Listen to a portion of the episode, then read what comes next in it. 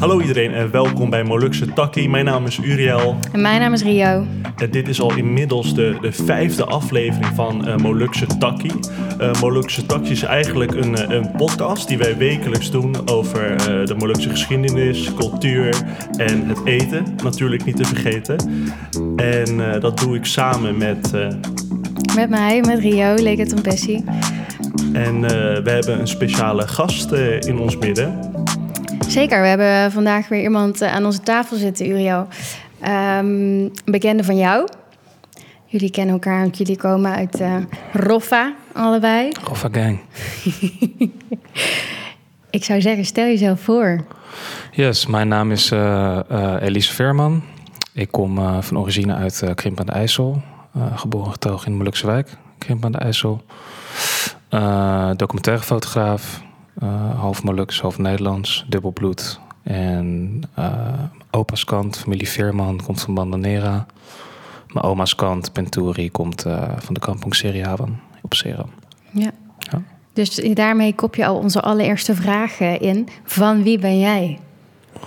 Van, uh, ja, van, van uh, familie Veerman en familie Penturi. en familie Veerman heb ik zelf, hebben, hebben we minder contact nog mee. Of in ieder geval de familie Veerman komt dan wel uit Krimpen. En dat is dan wel de familie waar ik het dichtst sta in Nederland.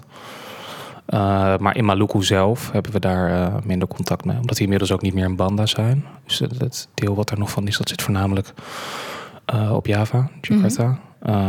En het familiedeel waar we nog wel veel contact mee hebben, echt op de kampong, dat is dan de familie Penturi. Dat, die zit op Seram. En als ik het goed zeg, Elizar, jouw vader is Molux. En de achternaam die je draagt is Veerman. Ja, dat is een Molukse achternaam ook. Ja? Ja. Weet je toevallig daar ook wat meer over? Waarom dat eigenlijk specifiek Molux is?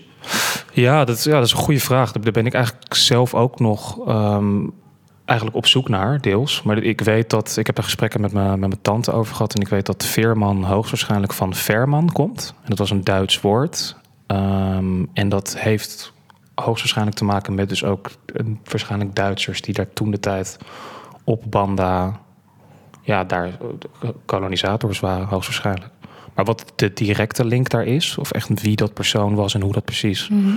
is overgedragen, dat uh, zou ik heel graag in de toekomst nog wel willen uitzoeken. Wat heel moeilijk is, want het zijn natuurlijk orale geschiedenissen. Dus het is Ja. niet dat je dat in een, uh, in een boek of zo kan vinden, direct. En zijn er veel uh, familie Veerman in, in Nederland?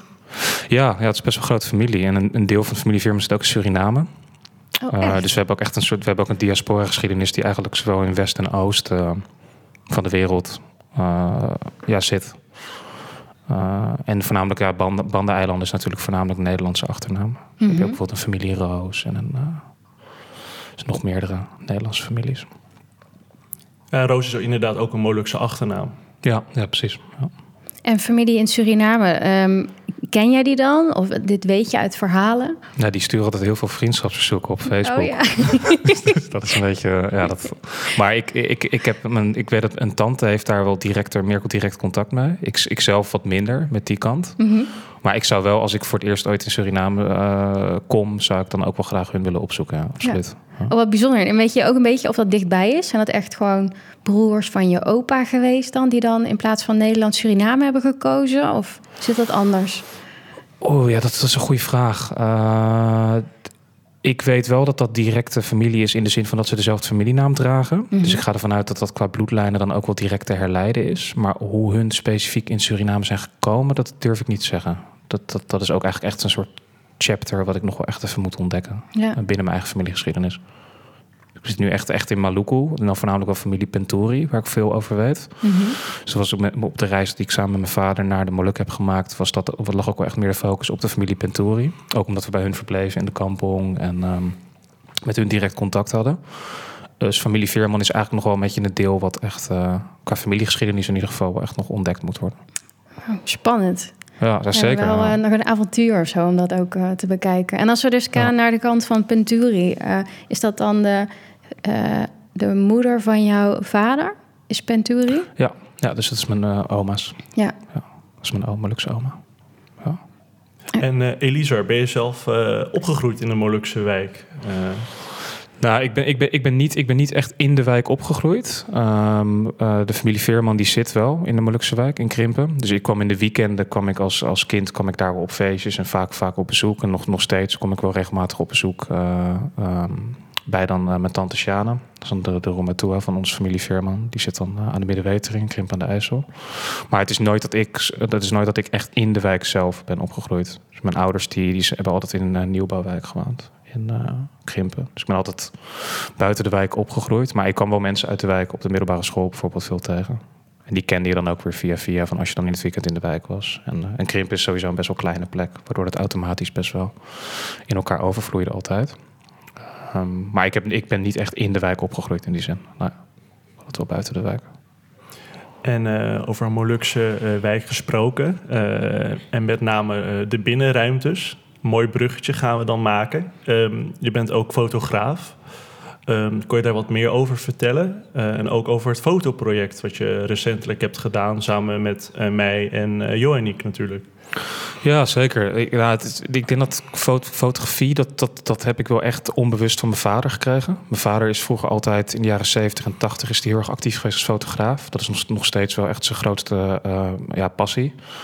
Hij had, vroeger had hij ook een, een klein fotostudiootje in Krimpen... waarin hij dan uh, meer fashionfotografie deed in de jaren 70 en jaren 80. Dus ik heb, wat dat betreft heb ik fotografie als, zeg maar, als ambacht... heb ik wel echt meegekregen van mijn vader. Dat is dan ook wel echt iets wat we dan ook echt delen... Buiten, ja, binnen onze soort van zoon en vader relatie... Um, waardoor ik op een gegeven moment heel erg gefascineerd was door fotografie. En het was eigenlijk in het begin altijd straatfotografie...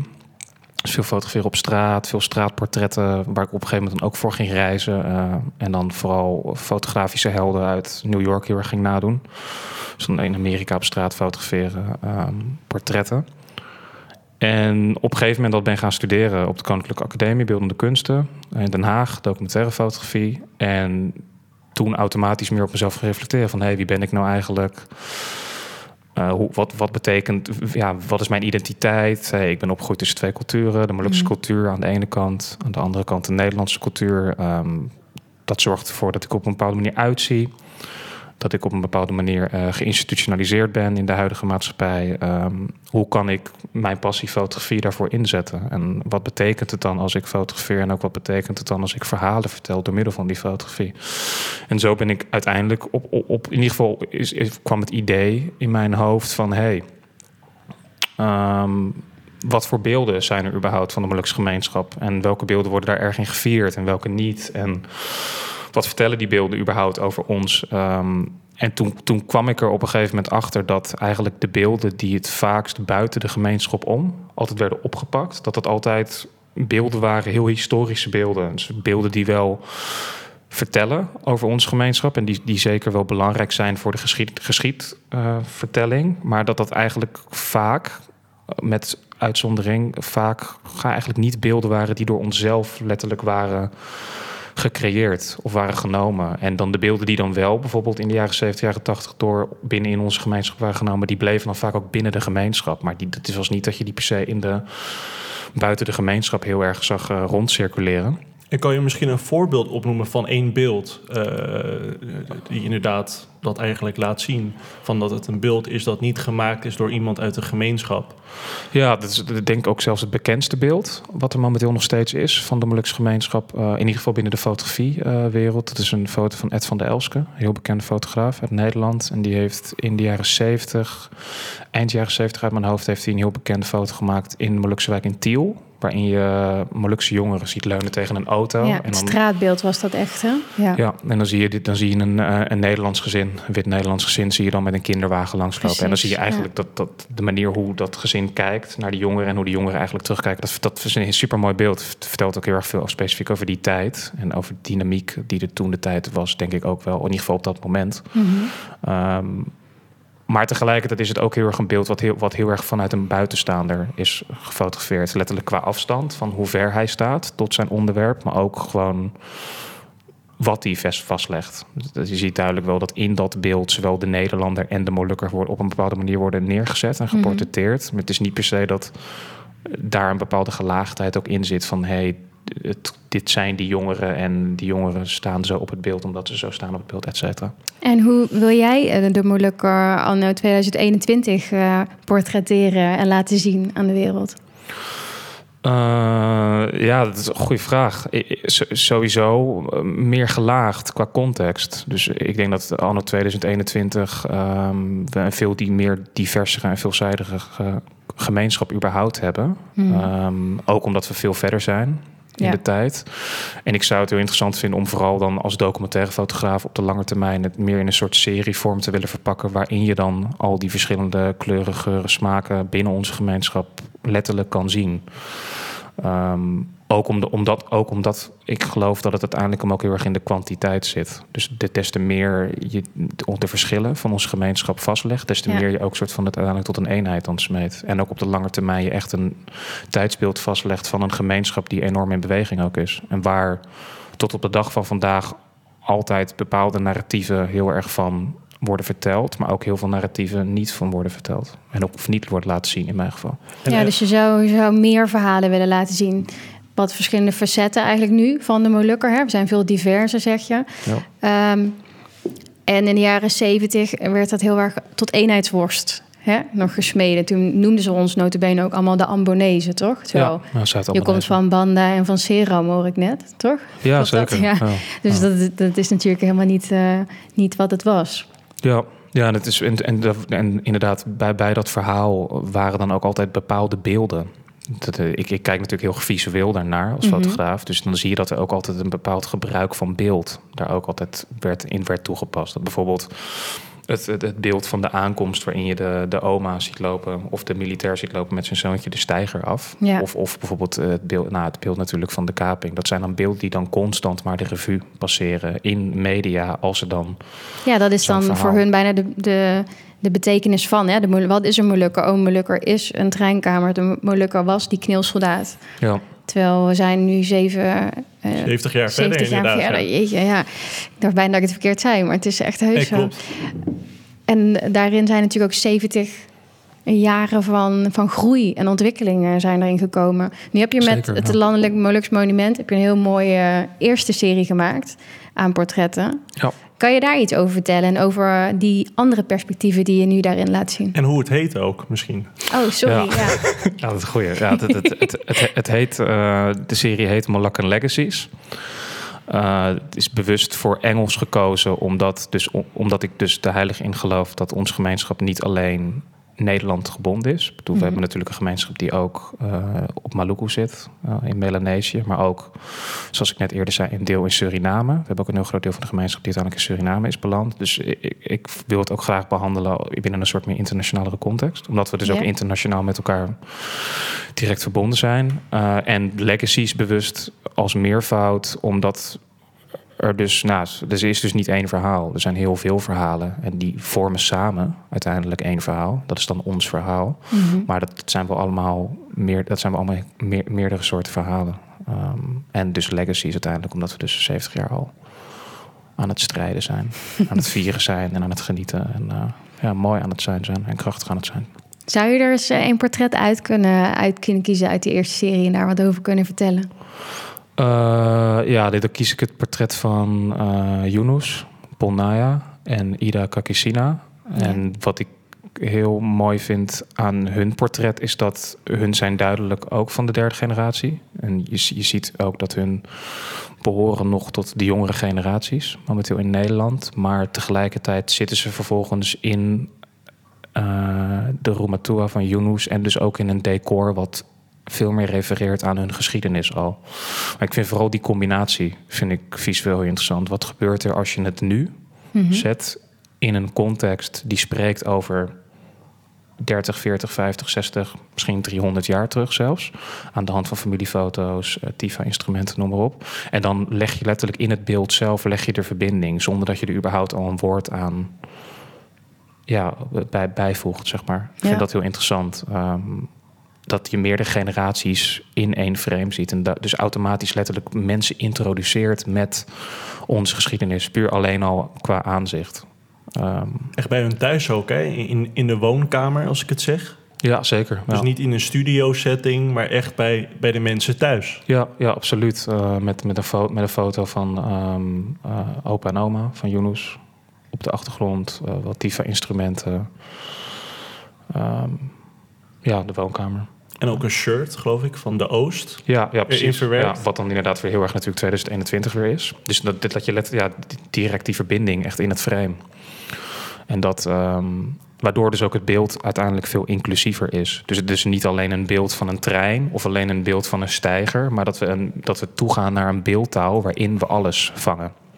Um, en dus automatisch dus ook onszelf en dus ook ons verhaal dan decoloniseren op de lange termijn. Dus daar wil ik uiteindelijk wel echt naartoe. Dat ik aan de hand van beeld, dus dat ik echt letterlijk, de, althans als nieuwe maker, een soort van gedecoloniseerde beeldtaal um, neerzet van onze gemeenschap, waarin iedereen zich kan herkennen. Ja, mooi. Als, als, als, ik trouwens een suggestie mag doen van een beeld die ik uh, persoonlijk uh, mooi vind, ook omdat ik natuurlijk uh, met jou betrokken ben als producent. Dat is het een beeld wat ik echt heel lastig ook vond op de dag zelf. dat is het beeld van de twee opa's. Hmm. Op de Lloydkade uh, met het achterkleinkind uh, Sareh Sanusi ja. van de vierde generatie. ik stond erbij. Um, ik hield een lamp vast. Een, een, een, flitslamp, als ik het goed zeg. Um, en het was wel voor mij dan echt een magisch moment.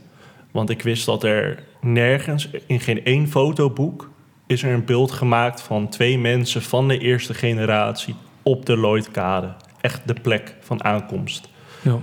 Um, hoe was het voor jou eigenlijk om op dat moment door je uh, camera te kijken uh, uh, en die foto te maken? Ja, dat was super, dankbaar en um, e emotioneel ook. Maar gewoon vooral, vooral super dankbaar dat dat, dat, dat, dat, dat dat moment zich gewoon voltrok. En dat, dat, en dat namens het Landelijk Molux Monument dat dat ook kon en dat het gefaciliteerd kon worden. Um, ja, en, en gewoon, ja, dat, één opa is 98 en de ander is 100. Dat, dat zijn na 70 jaar na dato, uh, de ander 71 jaar na dato, want die kwam al een jaar eerder. Dat, dat, dat, dat zij gewoon weer terug, letterlijk terugkomen op de kade. En dat we dan hun um, letterlijk in beeld zetten op de kade. En dan ook centraal in een frame en dan in, in, vol, in vol ornaat. Um, super trots. Dat is gewoon alleen dat gegeven. Daar ben ik super trots op. Nog helemaal los van hoe dat. Ik ben ook super blij met hoe dat beeld er uiteindelijk uitkwam. Um, maar dat moment was gewoon heel precious. Ja, echt heel um, bijzonder. En ja. de familie was er ook bij. Uh, het was ook super koud. Dus, dus ja, ik ja, zeker, echt ja. versteld van dat we toch dat moment dat hebben kunnen vastleggen. En uh, dat dat beeld ook is ingezet hè? Uh, op televisie ook. Ja, super dankbaar bij, ook voor. Bij Galit en Sophie als het beeld. En um, ja, en dat die beelden ook nu ergens staan. Ja, kon je daar wat misschien meer over vertellen? Van waar kunnen mensen die beelden bijvoorbeeld nu fysiek zien? Ja, de, de, de beelden die staan momenteel ook op de Lloydkade. Uh, waar, we, waar we ook uh, zowel opa Simon en opa Frits Noesie uh, gefotografeerd hebben. En we hebben bewust ervoor gekozen om de beelden op de kade te zetten. omdat dus het merendeel van de scheeptransporten van onze gemeenschap in 1951 aangekomen is op de kade. Mm -hmm. plus dat het Landelijk Molux Monument daar momenteel een monument uh, probeert te realiseren. Dus eigenlijk als crowdfunding en ook als, als introductie naar het initiatief van het monument hebben we ervoor gekozen om die borden daar neer te zetten. Er staan in totaal zes borden. Die zijn dubbelzijdig, dus in totaal de, alle twaalf uh, uh, portretten. Met alle mensen erop. Die staan op de kade en ook vooral dan om de wijkbewoners van het Lloydkwartier ja, let, letterlijk kennis te laten maken met onze gemeenschap. Doordat ze letterlijk gewoon naar ons kijken. Dus als ze de hond uitlaten of ze gaan hardlopen, dan kijken ze naar een Opa Snoesie. Of dan kijken ze naar een Yunus Bonai of een Ida Kakasine. Of een Daniel Tuperia of een, uh, een Anjanita Kaya, et cetera. En het is ook inderdaad om informatie te verschaffen, maar ook uh, aandacht te genereren, genereren voor de crowdfunding van het uh, Landelijk Molux Monument. Ja. Dus het heeft ja. ook een bepaalde functionaliteit. Eh, de fotoserie zelf. Zeker, ja. En ook, en ook in, het, in het fotografieproces, daarom vond ik het ook belangrijk om mensen ook monumentaal de, daarom vast te leggen. Uh, en, en daarom zijn mensen ook altijd centraal, zitten ze in het beeld. Fotografeer ik altijd van net onder de kaaklijn een beetje omhoog, waardoor je dus ook mensen letterlijk op een soort voetstuk Ja. binnen het beeld zet. Ehm, dat ze echt trots, dat ze trots in het decor wat zij kiezen. Sommigen een woonkamer, andere een muziekstudio, voor de opa's de kade. Dat zij binnen dat decor, dat zij altijd ehm, De hoofdpersoon zijn.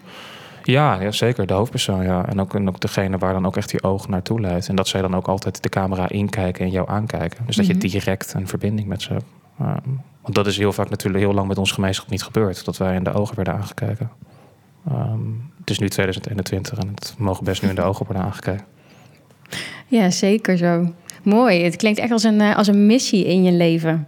Absoluut, ja. ja. Het is echt eh, voor nu op de korte termijn voor het monument. Ehm, dus voor nu echt totdat dat het monument er staat. En zodra het monument eh, gerealiseerd is, wil ik hier zeker mee doorgaan. En dan wil ik wel echt, dan hoop ik dat Malacca Legacies op de lange termijn wel echt een, een, een soort naslagwerk of een document kan worden waarin dan straks achtste, negende, tiende generatie gewoon eh, de eerste generatie in kan terugzien. Dat is, dat is wel echt het streven. Ehm, dat, ja, dat we op 21 maart eh, 2051, als we een 100-jarig Wow. Molukkers in Nederland hebben, dat dat dan gewoon ehm, ja, de eerste en tweede generatie daar wel voor een groot deel in ehm, ja, monumentaal in zijn neergezet. Die er dan rond die periode waarschijnlijk voor een groot deel niet meer zullen zijn. En ook mooi dat er eh, voor dit project ook heel veel draagvlak is. Hè? Eh, dat was ook heel bijzonder, eh, want in dat fotoproces werd alles doorbesproken met, met iedereen die werd gefotografeerd. Hoe hebben jullie eigenlijk de mensen gekozen die werden gefotografeerd? Ja, dat is een goeie. Ehm, er was een lijst, die werd naar ons opgestuurd. En heel veel namen herkenden we. Dat waren mensen die inderdaad vaak werden vastgelegd.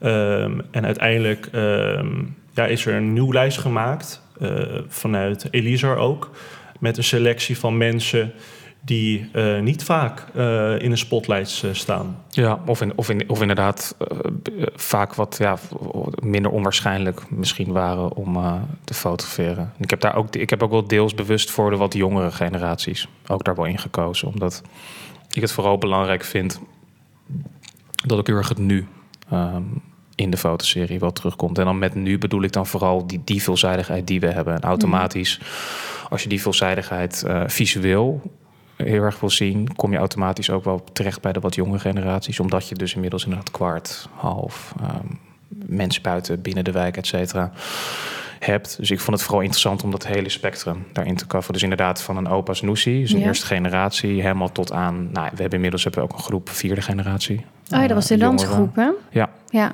superleuk ook.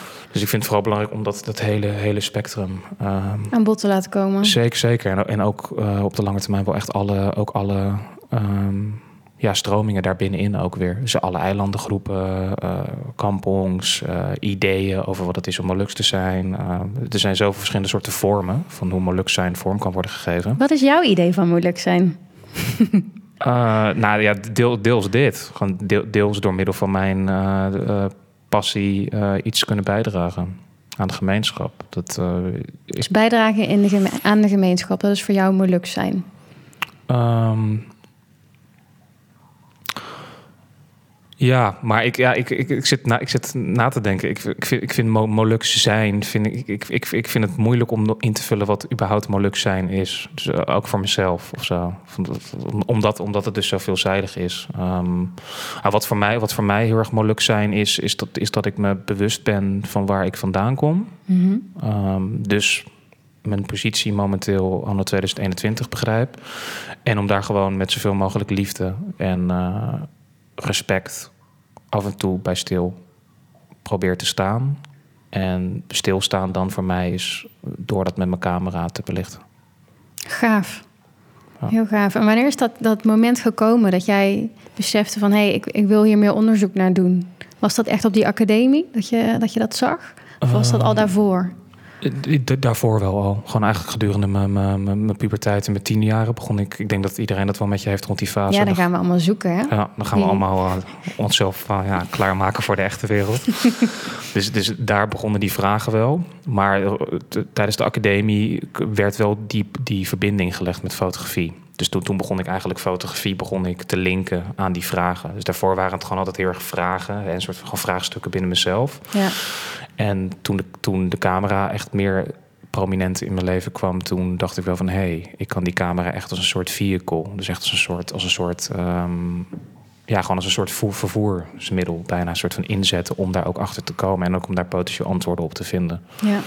Ehm, en dat is voor mij heel erg dan ook contact zoeken met mensen. Maar ik ben, ik ben persoonlijk niet goed in contact zoeken zoals de meeste mensen dat doen met mensen. Dus gewoon mensen bellen of bij mensen aanbellen. En eh, daarom zet ik deels ook een camera daarvoor in. En dat gaat me ja, best wel goed af, denk ik. ja, hoe goed gaat het je af? Wat, wat doe je tegenwoordig allemaal? Wat voor projecten neem je nu aan? Want je bent freelancer, hè? Ja, ja freelance eh, eh, documentairefotograaf. En ehm, ja, dan voornamelijk nu Malak Legacies. Echt als Mhm. passieproject. Eh, net terug van Curaçao. Project voor de Groene Amsterdammer gedaan. Wat dan ook wel echt een documentaire klus was. En daarnaast voor meer commercieel werk doe ik meer fashion fotografiewerk. Dus dan meer sportmerken en eh, echt meer campagnewerk. Ja. En dat, dat, is dan meer, ja, dat is dan meer met je portretfotografie eigenlijk. Of meer in een soort edi- editorial context. Ehm, maar waar ik uiteindelijk heen wil, is dat eigenlijk mijn documentaire werk, dus eigenlijk mijn passiewerk, uiteindelijk ook compleet commercieel ingezet kan worden. Dus zowel qua esthetiek, maar ook, Mhm. ook, ook, qua, ook qua methode. Dus, dat, dat als, dus als er dan bijvoorbeeld iets wordt gefotografeerd voor een Nike, eh, ik zeg maar wat, bijvoorbeeld een Nike Air Max campagne, dat dat in dezelfde techniek eh, wordt gedaan en ook bijna in dezelfde soort decor bijna, al- als dat ik ook nu een, een oma uit Appingedam bijvoorbeeld zou willen vastleggen. Ja. Daar wil ik uiteindelijk naartoe, dat dat naar elkaar toe groeit, dus dat het bijna een soort van één... Dat jij gewoon echt jouw, jouw smaakje vormt. De Veerman, Elisa Veerman stempel die je Lekker, ergens op drukt. Ja, toch? Pen- Penturi Photography. Venturi Photography. Ja, ja dat, is, dat is wel de, wel de goal, ja. Ja, Rio, ik besef even iets eh, net eh, tijdens dit gesprek. Het is Mhm. wel toch wel een beetje een mindfuck. Omdat eh, zonder Molukken Legacy zou Ja. je bijna kunnen zeggen dat er ook geen Molukse takkie was. Nee, nee, ja, nee, dat is wel een beetje zo hand in hand gegaan natuurlijk. Ja, want, want inderdaad, ik klopte bij eh, Rio aan toen. Toen we gingen kijken van eh, wat zijn eigenlijk persmogelijkheden om aandacht te genereren voor de foto's, voor het eh landelijk Legacies monument. pro- project. Ja. Toen klopte ik aan bij Rio. En ehm, toen deed ze het deurtje open. en toen, toen gingen we in gesprek. En toen deden we inderdaad research. En toen was er geen podcast over eh Molukse verhalen. Althans niet op een laagdrempelige manier. Je weet wat dit betekent, hè? Nu moeten jullie ook samen voor de camera. Oh god, net, net voordat we de podcast starten, zei ik nog tegen Elisa van... eh, ik vind het wel heel prettig zo achter een microfoon. Want ik voel mij voor een camera nooit zo op mijn gemak. Want hij heeft toevallig een maand of twee geleden... een eh fotoreportage met mijn broertje gedaan, met Cisco. En toen zei ik nog van ja, dat is wel het verschil tussen ons. Hij houdt er van voor de camera te staan en ik, ik iets minder. Ja. Meer daarachter. ja, Maar het, het, het mooiste, terwijl de mensen die vaak het mooist uiteindelijk op de camera staan, dat zijn de mensen die niet het graagst voor de camera staan. Is dat zo? Ja, absoluut. Als je gaat kijken naar de, Ongemak is eh, mooi. ja, nou, de- in- binnen, binnen ongemak gebeuren er altijd heel menselijke dingen. Ja, nou. En s- zetten, mes- ja, zetten mensen zich heel gevoelig en ook heel fragiel voor de camera. Als je gaat kijken naar echt de meest bekende portretten, die ook het meest gevierd worden, dat zijn dat vaak mensen die niet per se daar gewend aan waren. Dus samengevat, Elisa wil je Rio fotograferen. Ja. Ja, precies. Ja, conclusie. ja, ja, inderdaad. Ja, ja. Nou, ja, jij, we moeten wel een, een wederdienst nu natuurlijk eh, geven. Jij zit bij ons aan tafel, dus ik zal daar geen nee tegen zeggen. Ik ook niet. Ik zou je- ik je goede kant erop leggen. Het is goed, en anders photoshoppen we. Dan is het Ja, Photoshop en Touri. Ja, dus je zet er gewoon je hoofd op een... eh, Ja.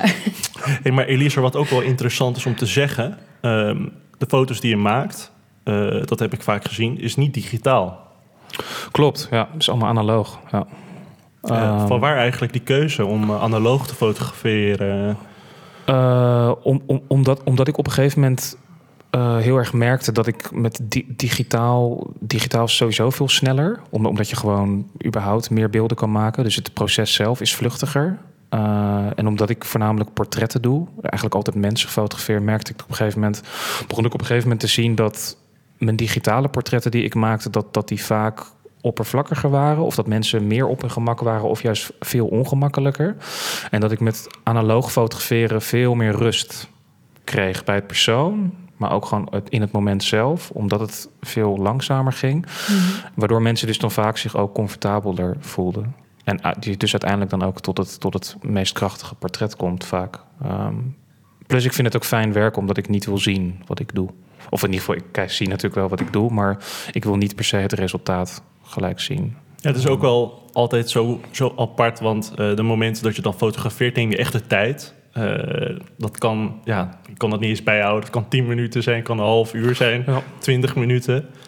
En eh, dan merk je wel bij de fotomomenten waar ik was geweest, dat mensen inderdaad tot rust komen en een bepaalde ehm, positie aannemen ook.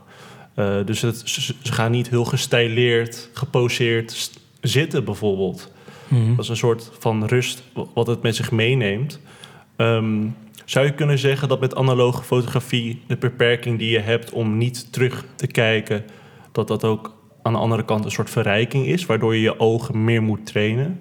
Ja, absoluut. En, en, en ook meer verbinding dan staat met het moment echt. Om, omdat, omdat je letterlijk geen scherm hebt waarin je eh, ja, weggezogen of zo kan worden of door afgeleid kan zijn, ben je dus ook veel meer in het nu, zeg maar. Of ben je veel meer in het moment. Ehm, plus de camera waarmee ik werk, kijk ik altijd naar beneden. Dus er zijn maar veel fotografen die, die fotograferen met camera's waarin ze je letterlijk aankijken. En ik kijk altijd naar beneden, waardoor je automatisch al meer het gevoel hebt dat ik, er, dat ik je letterlijk minder bekijk. Ja. Waardoor personen automatisch dan vaak ook zich ja, comfortabeler voelen, eh, denk ik. Ehm, plus, plus het is ook, fotograferen is ook, een, eh, is ook een, een relatie die je aangaat. Dus het, het- helemaal het gezien Malak Legacies kom ik natuurlijk letterlijk bij mensen binnen. Dus ik kom echt in mensen hun meest persoonlijke ruimtes bijna. Eh, of in ieder geval letterlijk hun thuis. Ehm, dus, dus als je daar met een camera binnenkomt, dan ben je automatisch al heel erg intiem met iemand bezig. Ehm, en met analoog heb ik het gevoel dat ik dan die intimiteit beter kan bewaken of kan behouden ook. Waardoor, waardoor dan ook het beeld meer persoonlijker wordt vaak. En misschien helpt het ook eh, door het feit dat we Molux zijn, dat we ook makkelijker binnen kunnen komen bij de mensen thuis. Absoluut, dat het niet ja. eh, te absoluut. afstandelijk eh, aanvoelt? Zeker, ja, en, precies. En, en ook daardoor veel meer dingen herkennen, ook bij mensen thuis. Dus het is heel, dat, dat vond ik ook heel mooi aan, aan dit proces. Dat, dat als je binnenkomt bij mensen, dat je ook heel veel herkenpunten ziet. Dus dat, dat, dat, dat, dat je letterlijk soms gewoon qua de manier hoe familiefoto's gepositioneerd staan op een vensterbank. Of, of, eh, of eh, gebruik van een vlag of een familieportret aan een muur of een TIFA-instrument. Dat je letterlijk ziet dat het bijna soms identiek is aan eh, je eigen Rumatua. Of, of, of dat je verbanden ziet tussen eh, degene die je gisteren hebt gefotografeerd en degene die je dan bijvoorbeeld vandaag zou fotograferen of zo. Dus dat je echt, en dan ongestileerd, dus dat is, dat is niet in scène gezet. Dus dat je Nee. echt ziet dat mensen hun woonkamers of hun persoonlijke levenruimtes ook echt vormgeven. ehm, zoals anderen dat ook doen binnen de gemeenschap. En ook die verbindingen, dat je ook inderdaad eh, in de omschrijving ziet van eh, met welke schip iemand is aangekomen. Ja. Eh, dat is ook wel gek, dat, dat je bijvoorbeeld twee beelden ziet van twee verschillende mensen, waarvan hun opa of oma op dezelfde schip hebben gezeten en waren aangekomen op de Lloydkade. Ja, ja, absoluut. Ja, ja dus ja. Dat, en dat mensen dan daardoor ook weer meer naar elkaar toe groeien. Omdat, omdat ze dat vaak ook niet van elkaar weten. Dat, dat oh hé, hey, jij zit ook op het schip van mijn opa en oma. Of hé, hey, jij komt ook uit die kampong, et cetera, et cetera. Ehm, dat is, ook, dat, is, dat, dat is uiteindelijk ook wel het lange termijn doel. Dat, dat we daar ook een, een soort letter, letterlijk een zicht ook op krijgen. Doordat je het dan ziet, zeg maar. Ja. Dat is wel, ehm, ja, dat is wel de goal. En, en ook een soort excuses, hè? Om even informatie te vragen aan eh, ooms of tantes. Van, eh, van wie ben ik? Eh, waar heeft opa of oma gezeten? Dat merk je ook, dat dat loskomt. Want Ja. op de momenten dat er mensen worden gefotografeerd...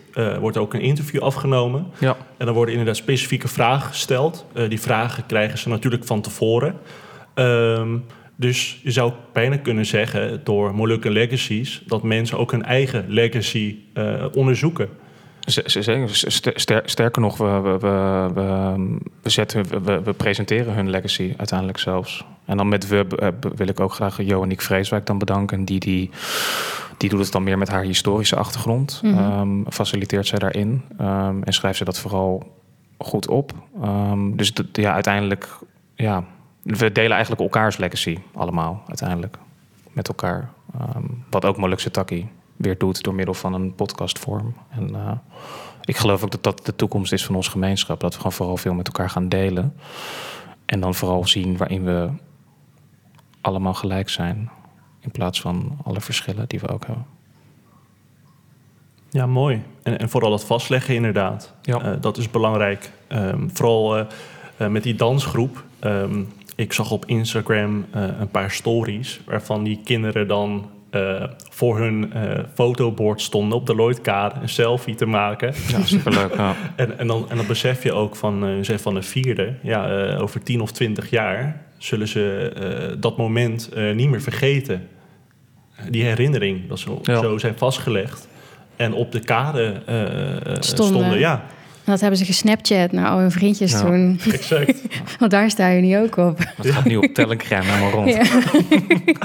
viral, het gaat viral. Heb je nog een TikTok-dansje ook gedaan, of niet? Nee, nee, dat, dat, Oh. dat denk ik Oh. niet. Ja, dat is wel tof. Misschien wel een soort Instagram-filter ehm, Kunnen maken. Van een bord wat iedereen dan kan in zijn eigen, zijn eigen wijk. eh. Nou, maar dat is ja. Nou ja, wie weet. En, eh, en die borden, eh Elisar, ehm, tot wanneer staan die borden eigenlijk? En waar kan je ze specifiek vinden op de Lloydkade? Want het is vrij groot natuurlijk. Ja, eh, de, de borden staan aan het uiteinde van de Lloydkade. Eigenlijk tot, tot aan de kop van de Lloydkade. Dus ze staan ja, ongeveer 100 meter voor de kop nog. En dan aan de linkerkant van de kade. Dus echt aan de kant van de Maas, van de rivier. En ze staan er tot en met zondag 14 november. Volgende week zondag. Dus dames en heren, tot en met 14 november staan ze op de Lloydkade. Bezoek het gewoon. Dit is je kans, pak je moment. Eh, want het is gewoon heel bijzonder om, om, om deze foto's eh, te zien. Eh, specifiek op die plek ook. En er is toch wel een verschil met een foto te zien op Instagram... dan dat je een foto op, ja, soort op een grote schaal ziet op zo'n bord op de kade. Ja, ja bijna, bijna op, op levende mensgrootte. Ja, dus het is bijna alsof je letterlijk voor iemand staat. Eh, of, die, of in ieder geval diegene die gefotografeerd is voor je zit of voor je staat. Als je ergens naartoe gaat, dan heb je natuurlijk een belevenis. Ik denk dat dat het grote verschil is. Ergens naar kijken op een scherm of ergens zijn. Alleen al in dat woord voel je al van... hé, hey, er gebeurt iets met je, toch? Er gaat gewoon veel meer emotie in je om. En ik denk ook dat je dan eh, veel meer in kan stappen in zo'n verhaal. Ja, ja en, en dan helemaal specifiek op een locatie waar dan ook een, eh, eh, veel... ermee verbonden is, ja, zeker. Ja, wa- waar, waar natuurlijk 70 jaar geleden ook een hele belevenis eh, aan de hand was. Ja. Ehm, wat, je, wat je momenteel dan ehm, nog niet concreet terugziet op die plek. Natuurlijk wel met de foto-expeditie nu, maar dan, dat is ook het doel dan met het monument uiteindelijk. Dat die plek echt ook, dat je ook echt in de plek zelf uiteindelijk dus in de kade terug gaat zien. Dat dat dan 70, 75, 80, 90, et cetera, jaar geleden daar zich heeft voltrokken. Ja, het zou heel mooi zijn als dat monument er komt. Absoluut. Ja. Zeker. En, en, en het mooie is dat ook op die plek eh, van het monument eh, de borden staan. Dus dat geeft toch wel een, een extra gevoel ook. Dat, dat het wel echt met een reden daar geplaatst is natuurlijk. Zeker, en, en, en, en maakt het het ook menselijk. Uh, kijk, een monument is natuurlijk vaak ook... uh, ja, op, op een gegeven moment... Er zijn natuurlijk heel veel monumenten. En het is Mhm. natuurlijk altijd toch... Oké, ja, een monument. Uh, maar uit, uit het monument, dat gaat om heel veel mensen... die gewoon ook gewoon...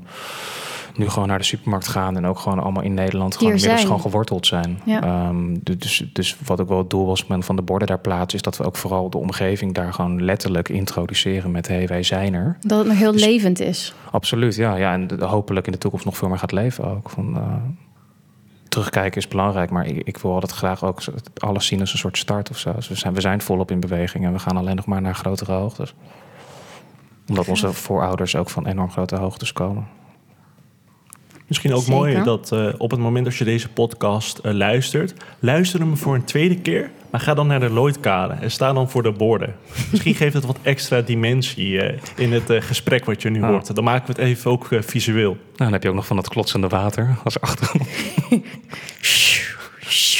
Maak maar dat sound effect hoor. Maak hem maar. nee, maar dat geeft wel eh, extra diepte. En ehm, het mooie is dat er ook een straatbord hangt eh, onder de Lloydkade, eh, illegaal geplaatst. Ehm, Wat staat erop? Ik eh, weet dat, het niet. Dat, dat, dat, dat, dat hangt daar gewoon. Eh, daarin staat ook omschreven eh, eh, dat er 12.500 eh Molukse gezinnen en knielmilitairen eh, zijn aangekomen. En, en dat bord hangt er nog steeds. Eh, en dat bord was geloof ik in de periode van eh, maart, april eh, tussen haakjes illegaal geplaatst. Ja.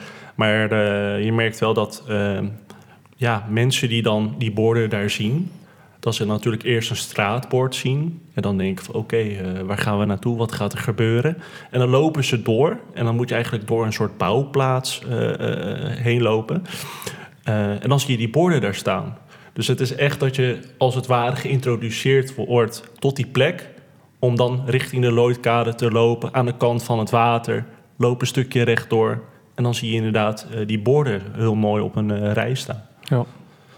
En, eh, en ook, ook geloof ik dat op de kade is je ook, ehm, heeft iemand ook eh, neergezet. De, ehm, witte voetstappen, geloof ik. Witte voetafdrukken. Klopt, ja. Die waren iets verder naar de kop nog. Ja. Dat van die echt uit het water dan de kade opkomen. Van die voetstappen, ja. Ja, dus, dat is de, ja, dus die kade is wel echt volop in beweging. Gewoon, le- gewoon vanuit, vanuit eh, de gemeente, als in dat ze daar allemaal nieuwe woningen aan het bouwen zijn. Maar ook vanuit de gemeenschap heel erg. Van het is, er er komen ook, ongetwijfeld vandaag zijn er ook weer ooms en tantes weer naar die kade afgereisd. Om daar gewoon te wandelen of even stil te staan of even te gaan zitten op een bankje. Dus het is, dus het, dus het, het is eigenlijk al heel erg de plek die heel veel energie samenbrengt. Maar jullie komen allebei uit Rotterdam. Kwamen jullie voor dit jaar wel eens daar? Op die Lloydkade? Ja, ja ik, ben, ik, ik ben er wel eh, meerdere keren geweest, ja.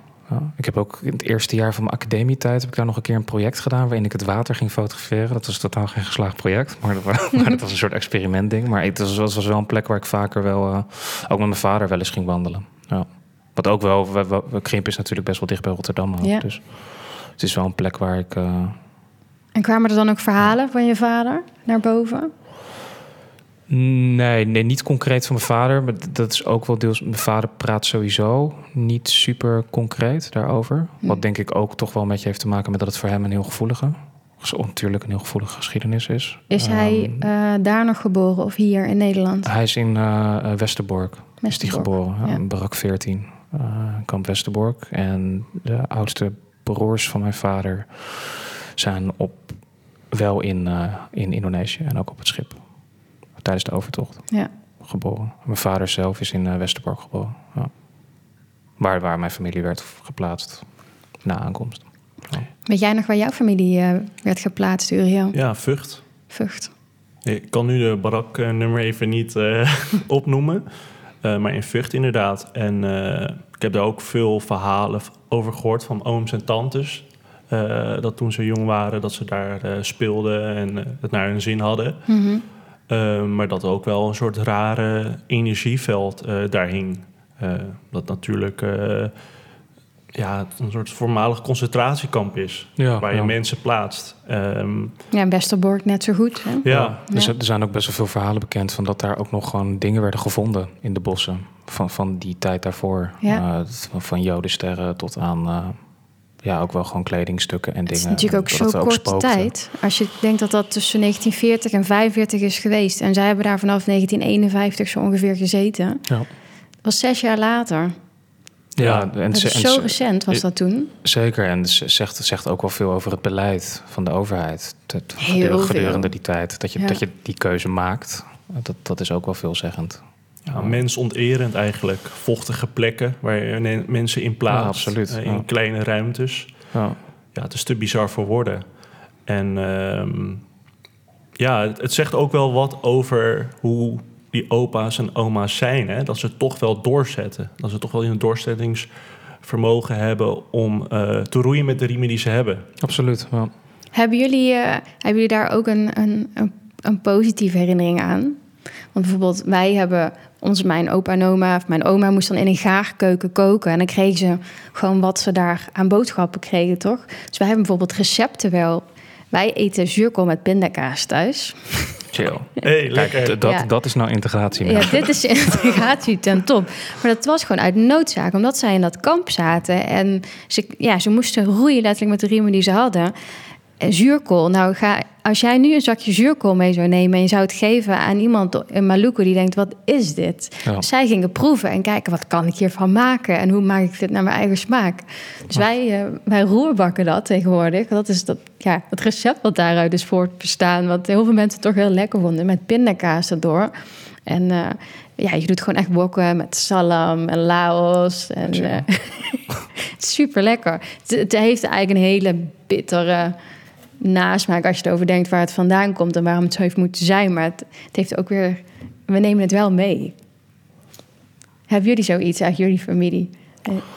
Eh, niet, niet zo concreet als met, met een gerecht. Maar ik, ik, ik heb wel dan met... ehm, ja, ik, ik kan persoonlijk gewoon heel erg genieten van gewoon door fotoalbums heen gaan. Dus mijn tante van mij heeft gewoon een enorm groot fotocollectie. Van Mhm. ook vooral veel, veel beelden gedurende de tijd dat ze in Westerbork waren ondergebracht. En ik kan daar heel erg van genieten. En dan door middel van die beelden kom je dan ook met veel herinneringen Ja, eh, in aanraking. Bijvoorbeeld eh, v- vrouwenuitjes. In, eh, dat ze naar het strand in Scheveningen gingen met tantes.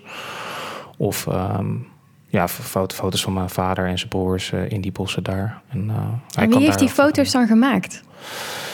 Ja, dat, ja, meerdere mensen. Dat, dat waren vaak gewoon eh, ook mensen die daarbij waren met gewoon eh, weg- en werpcamera, wegwerpcameraatjes. Wat, Ja. wat, wat het volgens mij het grootste deel van, van het archief is van die tijd. Dat, dat, waren, dat waren gewoon foto's die werden gemaakt door familieleden of gewoon van vrienden onderling. eh, om gewoon momenten Vast te leggen. ja, vast te leggen. Ehm, wat super mooie beelden zijn. Omdat, omdat dat, zijn, dat zijn dus automatisch ook vaak beelden die dan door die barrière heen breken van wat er in de buiten of buiten de gemeenschap heel erg werd. eh, Wat er in de media heel erg werd laten zien. Ja, precies. Ja. Dus dat, dat zijn super mooie beelden. Ook vooral voor onze generatie, denk ik.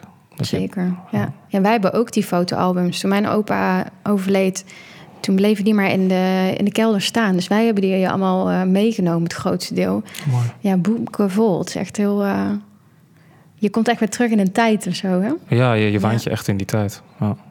Ja, mooi. Ja, ik heb eh, dagboekfragmenten van mijn oma. Oh, echt? Ja, dat is, Wauw. en, het, en het rare is dus dat ehm, vooral dit jaar, dus eh, wij hadden die, ehm, eh, ja, hoe zeg je dat, die televisieuitzending hè, van Galit en Sophie op 7 oktober. En toen die was afgelopen, toen had mijn tante me opgebeld. Naar aanleiding van de televisieuitzending, Mhm. maar ook naar aanleiding van wat ze had gevonden.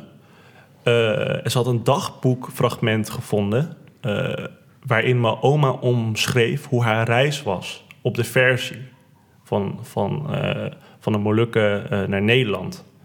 Ja, dat was echt bizar. Mooi. Om, omdat ook, zeg maar, precies exact na die televisieuitzending die live was te horen aan de telefoon, lopend richting Amsterdam Centraal. Dat was echt onwerkelijk. Ik heb dat echt nog nooit eh, geweten en eh, al die details eh, zo eh, gehoord. Dus ehm, je ziet dat alles een beetje op zijn plek valt. vooral nu. in combinatie met de fotoserie, in combinatie met de podcast. En ook alles wat er omheen gebeurt en beweegt. Ehm, daarom is het ook wel bijzonder dat wij als derde generatie dit oppakken. Ehm, ook ter ere van eh, de generaties eh, voor ons en de generaties eh, die na ons gaan komen. Ja. Ja, we zijn het allemaal veel meer aan het vastleggen, hè? Ja, Want zoveel als we uit een orale vertelling komen... en we nu allemaal weer andere tools daarvoor hebben... merk ik wel dat we het allemaal steeds weer op, op andere manieren vastleggen. Zoals jij met je camera doet. Ja. ja en jullie eh, door middel van de podcast. Ja. En eh, Heb jij Ja. jouw reis eh, naar de Molukken ook vastgelegd met je vader? Ja, ja, ik, ja ik, heb daar, ik heb daar best wel veel, eh, best veel foto's gemaakt. En mijn vader was ook vlak voor die reis was die, eh, geconnect door een, door een stichting. Mhm. Stichting Charidana. Want toen de tijd had je veel aardbevingen in Maluku. eh, vooral rond Kairatu. En- Over welk jaar praten we nu dan? Oh, oh ja, dat, ja, tu- dat, was, dat was, dat was pre- pre-corona. dat was september 2019. Mhm. En toen is mijn vader is gevraagd van... hey, jullie gaan daarheen. Zouden jullie foto's kunnen maken van eh, de schade en de situatie... die er momenteel is omtrent de aardbevingen? Eh, en dat kunnen terugsturen, zodat we die foto's ook kunnen inzetten om, om geld eh, los te krijgen. Om, ja, om geld in te zamelen ook voor, voor de mensen in Maluku. En toen zijn we in oktober 2019, toen we naar Mhm. Maluku gingen, zijn we een groot deel van de Midden-Molukken zijn we doorgereisd om dus veel kampongs af te reizen en ook veel plekken waar we dan de schade van de, en de situatie van de aardbevingen eh, hebben vastgelegd. Ehm, Liang, Wai, eh, Haruku, eh Boy, Saparua, uh, Leinitu, Nusalaut. Dus echt wel veel plekken. Zo, je hebt echt Ehm, veel gezien. Ja, ja, zeker. Ja, want het was ook de eerste keer dat ik naar Maluku ging. Dus het was, wat dat, ik viel wat dat betreft echt gelijk met mijn neus in de boter of Ja. zo. Van gelijk echt superveel plekken gezien. Eh, ook, ook veel plekken vooral waar wij geen directe familiegeschiedenis of band mee hebben. Dus dat is Mhm. sowieso dan extra bijzonder ook om op dat soort plekken te komen. En ook daar dan super warm te worden ontvangen. Ehm, en ook daarna, daarna heb ik nog 2,5 maand eh, op de kampong gezeten van mijn, van mijn oma. In het huis van mijn oom. Met je vader samen. Nee, toen, toen was mijn vader inmiddels alweer terug. Die, die, die was inmiddels na, de, na een maand weer terug Mhm. eh, naar Nederland. En toen ben ik zelf nog drie maanden gaan doorreizen. Door de Molukken. En toen, twee van die drie maanden heb ik toen op de kampong gezeten. Bij mijn oom en mijn tantes. Mhm. Seriawan, dat ligt tussen eh Kamarian en eh Kairatu. Op Seram, Zuid-Seram.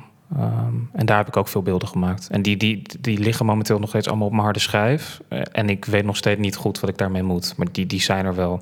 Maar ik probeer voor mezelf een beetje een... ehm, ja, sowieso te wachten tot de tijd er ook rijp voor is. Maar ook een beetje proberen te kijken, wat, wat kan ik daar nou mee? Maar dan spreek jij wel een goed woordje Maleis.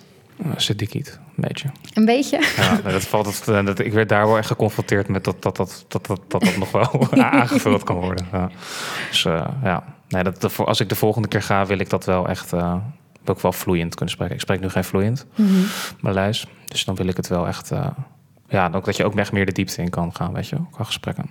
Ja, nee, dat, dat snap ik wel. wel. Ik, ik had dat gevoel ook. Ik mis dat ook.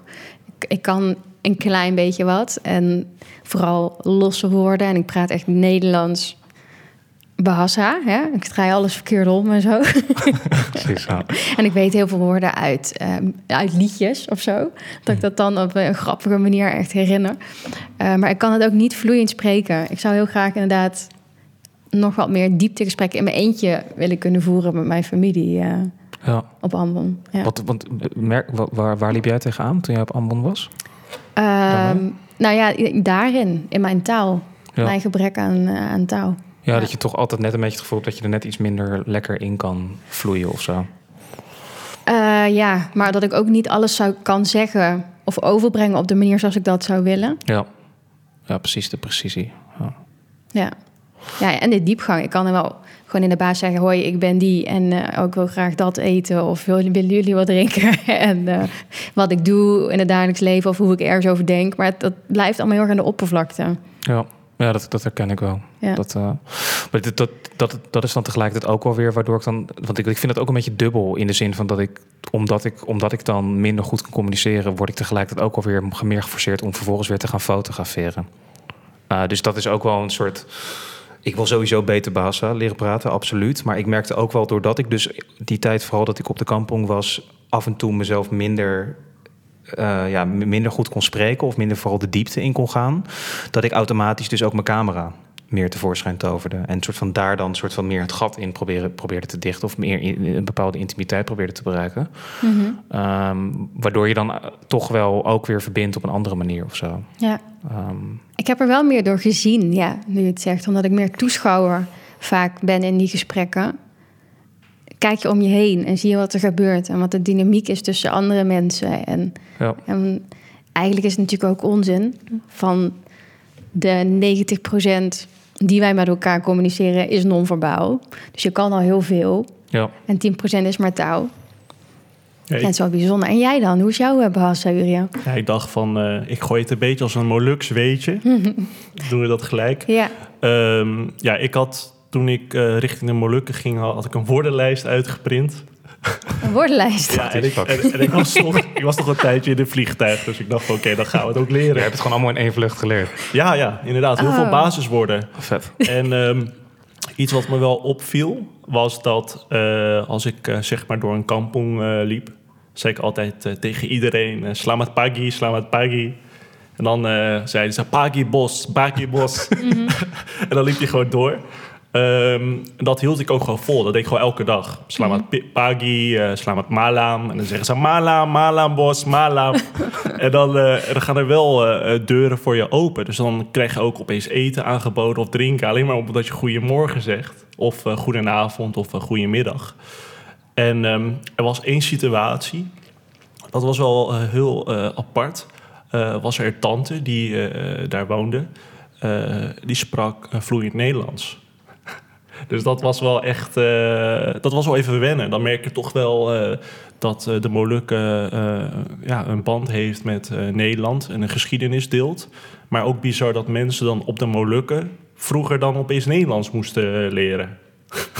Ja, ja zeker. Dat is, ja. dat is ook wel zo heel bizar. Ja, dat dat echt werd opgedragen.